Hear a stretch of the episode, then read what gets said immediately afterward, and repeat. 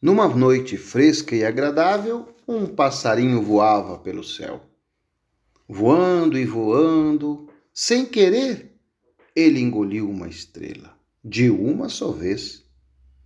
Daquele dia em diante, ele ficou muito brilhante, mais brilhante que um diamante. À noite, ninguém o perdia de vista. Era fácil encontrá-lo porque ele irradiava mil luzes.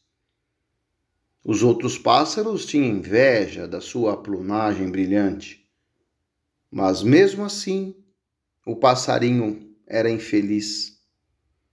Porque desde o dia em que ele engoliu uma estrela numa noite fresca e agradável, ele não podia mais pousar num galho e descansar, porque logo ouvia: Vá embora, você vai fazer com que as águias nos encontrem dizia os pintainhos. Vá embora, você vai fazer com que os caçadores nos encontrem, diziam os servos. Não fique aqui, você vai fazer com que os crocodilos nos encontrem, diziam os sapos. Afaste-se, você vai fazer com que a serpente nos encontrem, diziam os camundongos. Saia, saia daqui, você vai fazer com que os tubarões nos encontrem, diziam os peixes. E o passarinho ficou sozinho. Um dia, dois dias, três dias.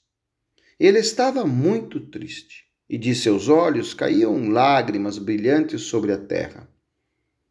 E depois de um tempo, naquele lugar, uma flor germinou uma pequena flor dourada de forma de uma estrela, maravilhosa, brilhava como um diamante.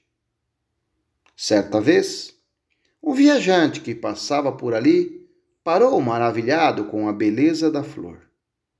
Mas como é bela! Jamais vi tamanha beleza. Foi você, passarinho, quem germinou essa semente? Sim, respondeu o passarinho. Mas você tem um talento fabuloso. Por que está aí sozinho? Por que você chora? É que ninguém me quer por perto. Me espantam e falam de mim. O brilho da minha plumagem atrai os animais selvagens e os caçadores. Ah, que pena, disse o viajante. Aqueles que não te querem por perto não sabem o que fazem.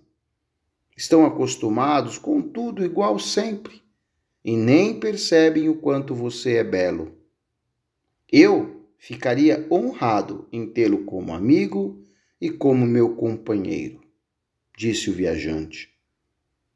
O passarinho, emocionado e feliz, voou, voou até o ombro do homem e eles partiram juntos.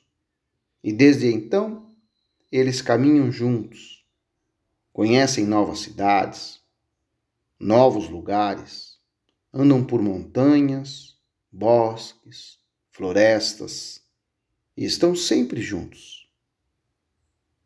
E olhando ao longe, a gente pode ver um homem orgulhoso de ter um amigo destes e que tem uma estrela brilhante pousada no seu ombro.